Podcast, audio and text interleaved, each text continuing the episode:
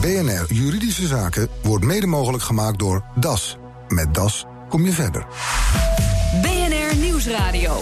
BNR Juridische Zaken. Paul van Liemt. Vandaag het interview met oud-ombudsman Alex Brenningmeijer over de Nederlandse rechtsstaat dat ik in mei met hem had. En twee jaar eerder was hij ook in dit programma te gast en sprak hij ook over de rechtsstaat. Nelke van der Heijden. Toen was hij niet zo positief. Om het voorzichtig uit te drukken.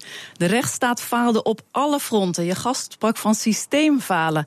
Politici denken het vaak voor het zeggen te hebben en dat is niet goed voor de rechtspraak. De rechter komt steeds meer in de knel te zitten. En die spanning tussen eh, zeg maar het democratisch bestuur, eh, regering en parlement en de rechter, die wordt steeds groter. En dat is uiteindelijk niet goed. Want dan krijg je steeds meer dat de politiek over de rechter zegt: ja, de rechter spreekt voor zijn beurt. En dat is helemaal niet zo. Hij staat hier tegenover ons, Nelke, maar dit vond hij twee jaar geleden dus. En ondertussen wel ons wijzende vingertje naar het buitenland. Ja, ook een grote ergernis inderdaad. Zijn Nederland heeft in het buitenland een, een heel helder stem als het gaat om een gezonde rechtsstaat. Nou, kijk dan ook eens in de spiegel en constateer dat wij hele zwakke plekken hebben.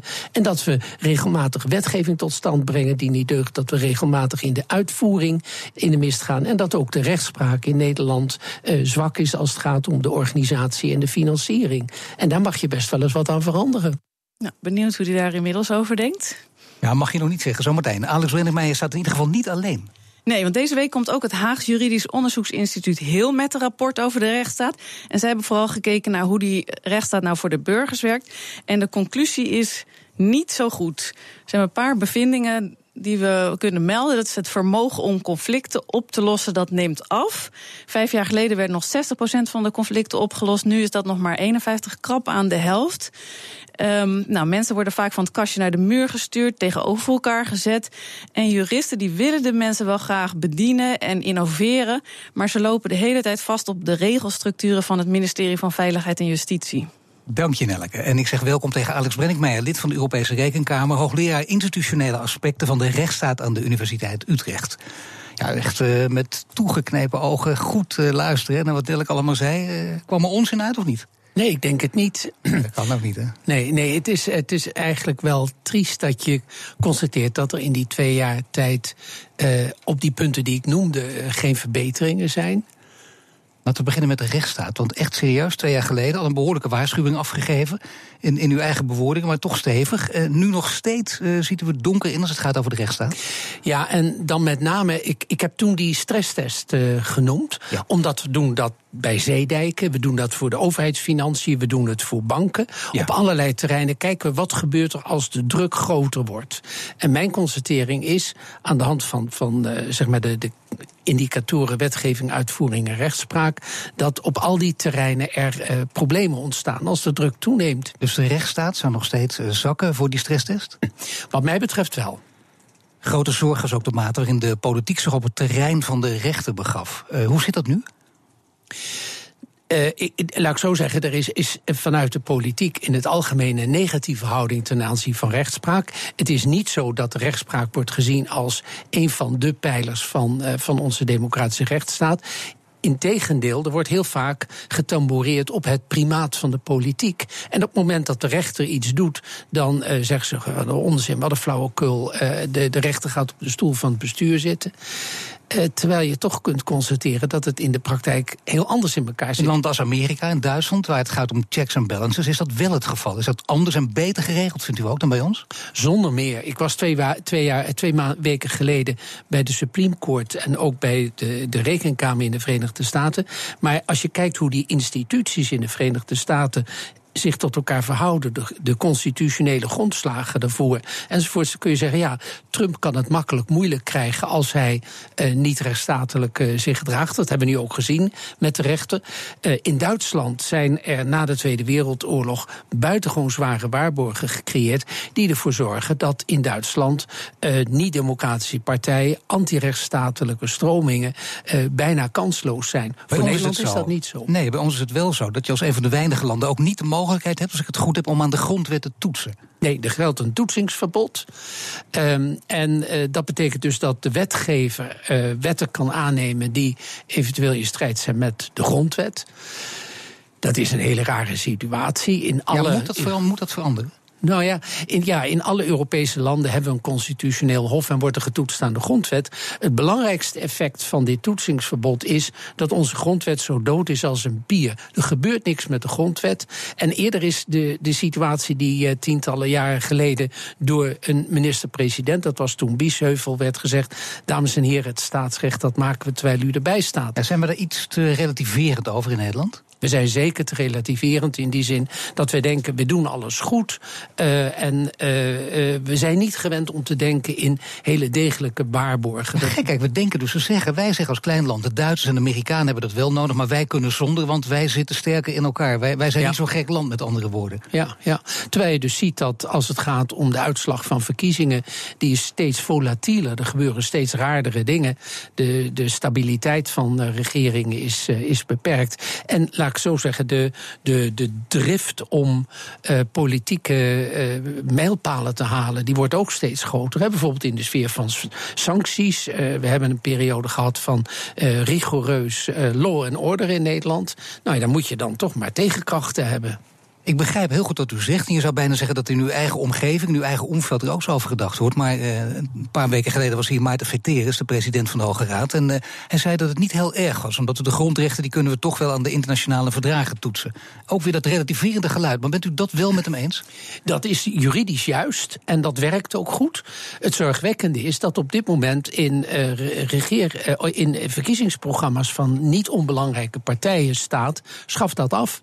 Nou, laten we een van die niet onbelangrijke partijen noemen. Een partij die al heel de macht heeft in Nederland, namelijk de VVD. De VVD. Wat vindt u daarvan, dat het, dat het er niet uh, staat? Dat, dat is zeer zorgwekkend dat, uh, dat vanuit een, een, belangrijke partij de stem komt... om het uh, toetsingsrecht af te schaffen. Maar wat bedoelt u daarmee? Het is zeer zorgwekkend?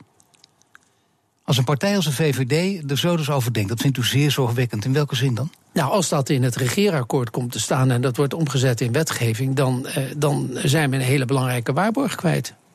En, en dan slaan we een playfiguur ten opzichte van het buitenland, waar we altijd zo'n grote mond over hebben. Nou ja, zij zeggen zelf natuurlijk ook weer: dat hebben wij niet nodig. Wij kunnen zonder. Nou ja, ik kan vanaf, uh, vanaf de Tweede Wereldoorlog en, en de totstandkoming van het Europees Verdrag in zaken de recht van de mens uh, 100, 200 situaties noemen waarin het heel erg belangrijk was dat die toetsing kon worden uitgevoerd. Natuurlijk kunt u nu tegen mij zeggen dat moet u aan hem vragen, maar u heeft vast een vermoeden hoe het komt dat de VVD dit uh, niet heeft opgenomen in het programma. Nou, het is wat ik eerder noemde, en dat heb ik in de, in de wandelgangen in Den Haag ook heel duidelijk gemerkt. En het is niet alleen de VVD, maar er is een dédain in de richting van de rechtspraak. Dat hindert toch effectief beleid. Dat is eigenlijk de kernpunt van Er staat ook checks en balances in de weg uiteindelijk, als ja. het erop aankomt. Ja, wij moeten gewoon doorpakken. Dat is eigenlijk het kernidee. Maar dat is niet het idee van de democratische rechtsstaat dat we zeggen tuurlijk doorpakken, tuurlijk effectief zijn. En ik zou tientallen ideeën hebben voor een grotere effectiviteit. Maar tegelijkertijd moet het gebalanceerd zijn in verhouding tot de rechten van burgers. Ja, en dan gaf ze even een krachtige boodschap af. Pas op, uh, als we te relativerend blijven, dan slaan we een playfiguur in het buitenland. Dat willen Zonder we niet. meer. Een voorbeeld uit de praktijk. De Europese Rekenkamer heeft een rapport uitgebracht over de opvang van vluchtelingen. Opgemerkt dat het met de opvang van minderjarige vluchtelingen behoorlijk slecht gesteld is. Het gaat niet specifiek over Nederland, maar zegt zo'n conclusie ook iets over de rechtsstaat?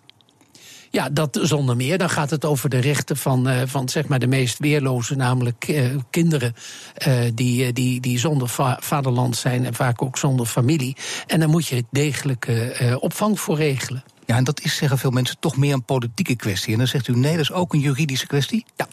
Dat is nou juist uh, rechtsstaat en democratie. Democratisch is natuurlijk maak politieke keuzes. Dat is allemaal prachtig. Maar um, uh, de, de, uh, de, afgezien van die politieke keuzes zijn er juridische grenzen. En dat idee, dat, dat vindt heel moeilijk ingang. Dat je, het is en-en. Het is niet of politiek of rechtsstaat. Maar, maar vinden politici en. blijkbaar ook heel erg lastig. Want daardoor zeggen ze: nee, wij, wij, dit is alleen maar een juridische opmerking die ik nu maak. En er is altijd wel iemand als ik die roept: nee, maar je, je zit politiek in die en die hoek. Dat moeten mensen als ik dus eigenlijk kan niet doen, want dat is onjuist. Ja, ja. je moet altijd beide sporen ja. goed volgen.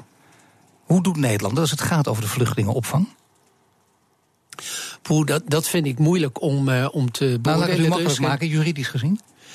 Um, Nou, ik, ik vind het moeilijk om een heel algemeen uh, oordeel daarover uit te spreken. Zeker een vergelijkend oordeel. Wat je kunt constateren in Nederland is dat er hele lastige hobbels zijn. En dat is bijvoorbeeld dat de gemeente Groningen besluit om opvang te regelen in de sfeer van bedbad brood. Waar ik me destijds ook mee bezig heb gehouden.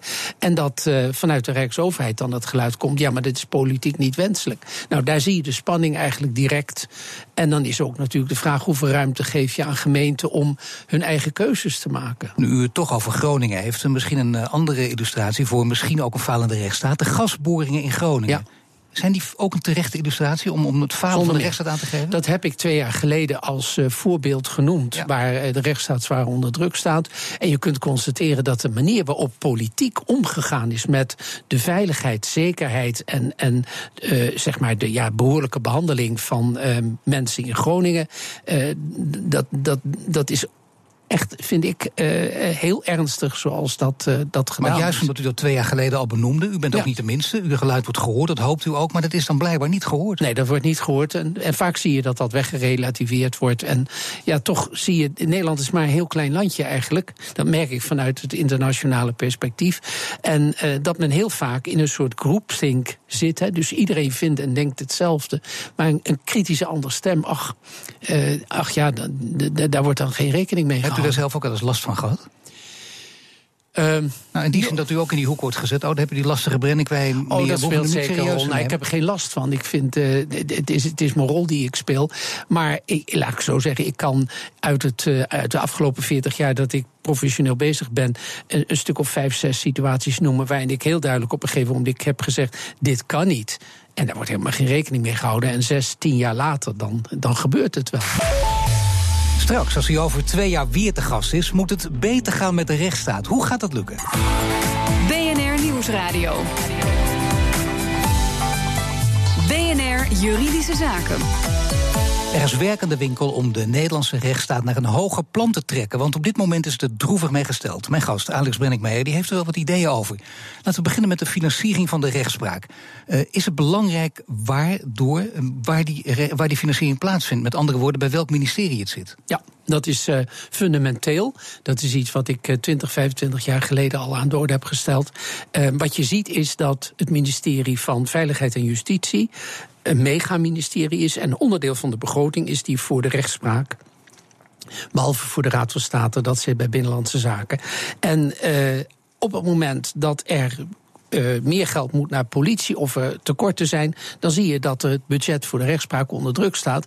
En de uh, Algemene Rekenkamer heeft daar een heel scherp rapport over uitgebracht. Namelijk, de, de financiering van de rechtspraak is prijsmaal aantal. Dus iedere uitspraak, er zit een bepaald uh, geldbedrag aan.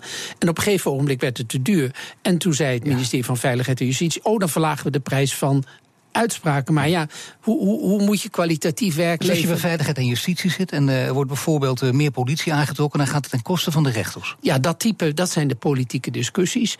En het alternatief is dat de rechtspraak onder een hoog college van staat gebracht wordt, zoals de Tweede Kamer, Eerste Kamer, Raad van State, Algemene Rekenkamer, Ombudsman en de Kanselarij van de Orde. Dus, ja, dus bij een ministerie weg. U zegt het, ja, dat helemaal twee jaar geleden gezegd, dat tien jaar, dat twintig jaar geleden. U zegt nogal wat, het wordt niet opgevolgd. Hoe kunt u ervoor zorgen dat dit gaat gebeuren? Oh, dat is mijn taak niet. Nee, maar dat vind ik te makkelijk. Nee, ik ben geen strijder, ik ben geen. Uh, uh, nee, nee laat, laat, ik zo zeggen, mijn rol bent u, is. Dan... U, u, zich een beetje aan het relativeringen overal om u heen. Dan kun je ook denken: nou ja, ik ja. heb mijn, mijn, uh, het enige mijn wat boodschap ik gedaan en ik loop weer door. Heel, heel duidelijk zeggen: discussies aangaan, geen discussies uit de weg gaan. Dat doe ik met groot plezier. Maar vervolgens moet het maar opgepakt worden.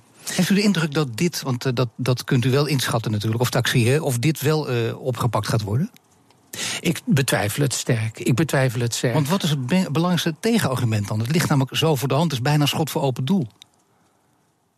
Vaak is het de status quo, dus het is al heel lang zo, dus het moet maar zo blijven. Dus er is geen urgentie ja. om het te veranderen. Er is zeker geen politieke urgentie om het te veranderen. Um, uh, en, en vaak zie je dat er, dat er een incident moet zijn waar, waarna men eventueel bereid is om iets te doen. Um, wat ik wel noem, en, en dat was een analyse die ik deze zomer gepubliceerd heb, um, uh, samen met Hilke Grotelaar van de Universiteit Utrecht, dat je ziet dat door die financiële druk op de rechterlijke macht er intern in de rechterlijke macht als vanzelf grote spanningen ontstaan en de organisatie niet meer goed functioneert. En dat heeft ook een hele structurele uitwerking op het functioneren van de rechtspraak. Ja, en wat is die structurele uitwerking dan? Hoe, hoe slecht kan het uitpakken? Nou ja, dat rechters het gevoel hebben dat ze hun werk niet meer kunnen doen. Dat we zeggen dat ze, uh, dat, dat ze gewoon productie moeten draaien. En uh, dat ze te horen krijgen: voor dit soort zaken heb je zes minuten per zaak. Ja, en, en dan heb je als professional het gevoel van: ja, maar dat kan helemaal niet. Een beetje de kant van de huisarts op, hè? Zes minuten per patiënt. Ja, dat soort rekenwerk komt er heel sterk aan te pas. En dat past niet bij de, de, de, de professionele ambitie van, uh, van rechters. En daar moet je het toch uiteindelijk wel van hebben. Op dit moment eh, heeft de bevolking, blijkt uit allerlei onderzoeken, nog een behoorlijk groot vertrouwen in de democratie, maar ze wantrouwt de politiek. Heeft het ook met dit onderwerp wat wij nu bespreken te maken, denkt u? Ik denk het wel. Ik denk dat uh, veel mensen uh, vertrouwen hebben bijvoorbeeld in, uh, in de rechtspraak als zodanig. Dat vertrouwen is groot. In instituties heeft men groot vertrouwen. Alleen het, het, het, politieke gedoe waarbij vaak echte argumenten verhuld worden... of dat om problemen heen gelopen wordt... of dat er zielige compromissen worden gesluiten, gesloten... die dan verkocht worden als briljante vondsten. Ja, wat zijn, geef eens een voorbeeld van zo'n zielig compromis. Help, uh, want dan moeten we dus terug naar, uh, naar, naar uh, Rutte 1 als, als het, het nou, Rutte we, 2 als, ik, ik, als ik, moment. Ik help u nu, laten we dat gewoon niet doen. Maar laten we even kijken naar waar mensen dan om roepen. Hè? Als, als de politiek wantrouwen, dan is altijd weer die roep om de sterke politieke leider. is dat een zegen of een gevaar voor de democratie? Een sterke leider? Um, nee, een sterke leider, dat, dat is niet een uh, winst voor, uh, voor de democratie. En dat is eigenlijk ook een antwoord op iets waar, uh, waar, we, waar we heel veel aandacht aan moeten besteden. Dat is namelijk dat de werkelijkheid zo complex is en dat heel veel mensen eigenlijk niet meer mee kunnen komen met hoe de staat in elkaar zit, hoe Europa in elkaar zit, hoe de rechtspraak in elkaar zit. En dan krijg je dat in deze tijd met de digitale media, met one-liners, belangrijke instituten heel makkelijk weggezet worden. Natuurlijk sowieso in verwarrende tijden. Dat lees ik in bijna elke column in, en ook allerlei gerespecteerde bladen. En uh, daar staat er meteen uh, achter de komma. Daar moeten we maar mee leren leven met deze verwarrende, complexe nou, tijden. Dat, is, dat vind ik wel interessant. Daar moeten we maar mee leren leven. Ja. Natuurlijk kun je die tijden niet veranderen. Maar wat de rol is van, uh, van uh, politiek en zeker ook van de instituties. om zo helder mogelijk te maken. waar staan we voor? Waar kunt u op rekenen? En waarop kunt u ons afrekenen? Ik wil niet flauw doen, maar je zou bijna zeggen. daar heb je dus wel sterke leiders voor nodig. die dat helder en duidelijk kunnen zeggen. Als je dat doet, Geen als je dat bedoelt met een ster, sterke leider, dan is dat goed. Maar een sterke leider is vaak uh, de, de, uh, de, de fluitspeler van Hamelen, de rattenvanger van Hamelen. Die dus heel veel mensen naar zich toe trekt, maar vervolgens er maar mee doet wat hij wil met die belangen. He, dat is de, de sterke leider, dat is uh, de, zeg maar het Poetin-achtige, het, het Erdogan-achtige. En wat Trump denk ik ook zal gaan doen, is de indruk wekken van: ik los uw problemen op. Maar ondertussen. Ondertussen is het veel beter dat je dus iemand hebt die, uh, die uh, laten we zeggen, de kluwen kan ontworren. Ja. En die kan zeggen: kijk, ik kan deze kluwen ontwarren en ik kan aangeven uh, dat de complexiteit iets overzichtelijker is dan u denkt. Ziet u mensen die dat kunnen? Misschien kunt u het zelf wel. nou, ik vind het zelf altijd belangrijk om heel heldere taal te spreken en, en heel duidelijk te zijn over wat er aan de hand is. Um, nou, je ziet bij adviesinstanties heel vaak, he, neem iemand als Kim Putters van het Sociaal en Cultureel Planbureau. Ja. Ingewikkeld, onze samenleving heeft altijd een helder verhaal, vind ik. Uh, ook, ook in de sfeer van de Raad van State, he, op het moment dat de vicepresident van de Raad van State Donner iets zegt, dan, dan geeft hij in ieder geval een, een duidelijke, uh, duidelijke boodschap. De Algemene Rekenkamer is ook zo'n institutie die op een gegeven moment heel duidelijk zegt waar het op staat. En dat geeft, denk ik, mensen veel vertrouwen. Boodschap is wel dat uh, de rechtsstaat en de rechtsstatelijkheid ongelooflijk belangrijk zijn. Want juist in die verwarrende tijden wil de burger zich ergens aan vast kunnen houden. Ja. Kan Nederland dat eens een eentje? Zonder meer niet. De, uh, uh, het is een heel belangrijk perspectief dat je ziet dat als het bijvoorbeeld gaat om bedreigingen van rechtsstaat in de sfeer van criminaliteit, maar ook als het gaat om de digitale wereld, dan, dan zijn we enorm aangewezen op internationale samenwerking, internationale afstemming. En die internationale afstemming wil zeggen Europese samenwerken. Zegt u natuurlijk ook de Europese... Nou ja, maar niet dus per se, maar um, uh, daar kun je verschillende keuzes in maken. Maar een voorbeeld vind ik het, uh, de Europese um, Openbaar Ministerie. Hè, dat is voorgesteld. in plaats van dat iedere nationale staat zijn eigen Openbaar Ministerie heeft, samenwerking. en ja, landen die, die dingen daar enorm op af, dan blijft er een, een, een heel zwak afgiet over in deze tijd, helaas. Maar als het gaat om, om criminaliteit rond om bijvoorbeeld uh, btw-fraude, waar de Europese Rekenkamer heel duidelijk rapporten heeft uitgebracht, ja, dan heb je zo'n uh, Europees uh, Openbaar Ministerie nodig. Maar het antwoord luidt: dat doen we niet. Ik dank u, Alex Brenningmeijer, oud-ombudsman en lid van de Europese Rekenkamer en ook hoogleraar institutionele aspecten van de rechtsstaat. BNR Nieuwsradio. BNR Juridische Zaken. Heel eventjes maar zet de luisteraar Bart van Lier zijn auto aan de openbare weg... en moet hij daarom maanden extra wegenbelasting betalen? Een verslag van Nelke van der Heijden. Bart van Leer, je hebt een auto en die moest op een gegeven moment flink gerepareerd worden... en daarom heb je hem tijdelijk geschorst... En dan hoef je dus even geen wegenbelasting te betalen. Maar intussen tijd is er toch even opgemerkt dat je auto niet helemaal op privéterrein stond? Nee, ik moest de oprit moest ik schoonmaken en toen moest de auto heel even aan de openbare weg staan. En net op dat moment heeft de Belastingdienst jou betrapt? Ja, toen hebben ze een foto gemaakt. Dat is zuur. En wanneer was dat? Dat was 9 juli. En wanneer kwam de brief? 30 november. En dat betekent dus dat die periode van rond 9 juli je alsnog wegenbelasting moest betalen? Ja, blijkbaar wel. En dat is misschien toch, omdat hij aan de openbare weg stond, wel redelijk. Maar daar houdt het geloof ik niet bij op, hè? Nee, want daarna heeft hij gewoon weer op oprit gestaan. Maar er kwam toch een paar maanden later weer een brief. Ja, het kwam ook dat ik over die periode, waar ik niks wist, moest ik ook wegenbelasting gaan betalen. Dus nog weer een extra periode na dat moment dat die auto aan de weg had gestaan. En in die hele periode heeft de auto niet aan de openbare weg gestaan? Nee, heeft hij niet aangestaan. Nou, dan zou je ook zeggen, dan hoef je geen wegenbelasting te betalen. Maar hoe, denk, hoe denkt de Belastingdienst daarover? Ja, zij sturen mij gewoon een brief, brief van uh, wegenbelasting betalen. Dus kwestie van maar gewoon betalen of je er toch niet helemaal bij neerleggen? Ik ga dat echt niet betalen, want ik wist niet eens dat ik geflitst was. Nee, nee, precies. Want je hebt dus eigenlijk, je moet over een periode betalen... die nog voor het moment lag dat je de eerste brief kreeg. Juist. Dus je had er ook niks aan kunnen doen eigenlijk... om ze duidelijk te maken dat je niet aan de openbare weg stond. Nee, want toen ik de brief kreeg heb ik direct de auto laten keuren en heb ik hem verkocht. Dus nu is het eigenlijk even de vraag of het nou terecht is... of je in die periode, wat zal het zijn, tussen juli en oktober... terecht wegenbelasting moet betalen. Juist, want daar wist ik helemaal niks van. Helene Elbert van Elbert Fiscaal. Bart van Lier heeft het idee dat het volkomen onterecht is... dat hij die wegenbelasting voor dat tussenliggende tijdvak moet betalen. Is dat ook zo? Nee, helaas voor meneer Van Lier is dat niet het geval. De heffing is terecht, maar ik kan mij voorstellen... dat dat bij hem heel anders overkomt. En waarom is het dan terecht? Nou, op het moment dat je een geschorste auto aan de openbare weg parkeert... houdt automatisch in wezen die schorsing op... En dan ben je verplicht om motorrijtuigenbelasting af te dragen. Het zij een nieuwe schorsing aan te vragen. Alleen niemand weet dat. Nee, nee, precies. Hij wist het ook niet. Want hij heeft pas die boete voor dat eerdere tijdvak gekregen... nadat dat andere tijdvak alweer voorbij was. Ja, dat zie je in de praktijk heel veel. Dus ik zou er ook voor willen pleiten dat het wat sneller bekend is. Want dan had meneer gewoon zelf actie kunnen ondernemen.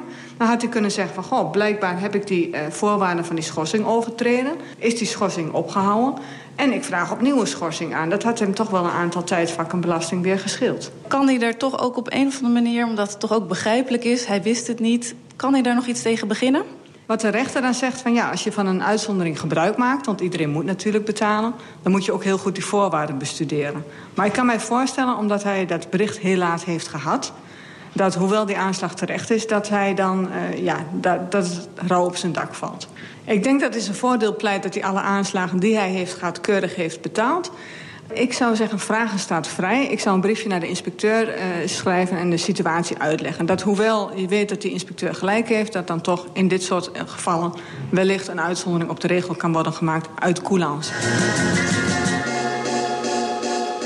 Hij staat niet in zijn recht, maar zou een beroep kunnen doen op coulance, zegt advocaat Helene Elbert in een verslag van Nelke van der Heijden. Heeft u ook een juridische vraag? Mail hem naar juridischezaken.bnr.nl.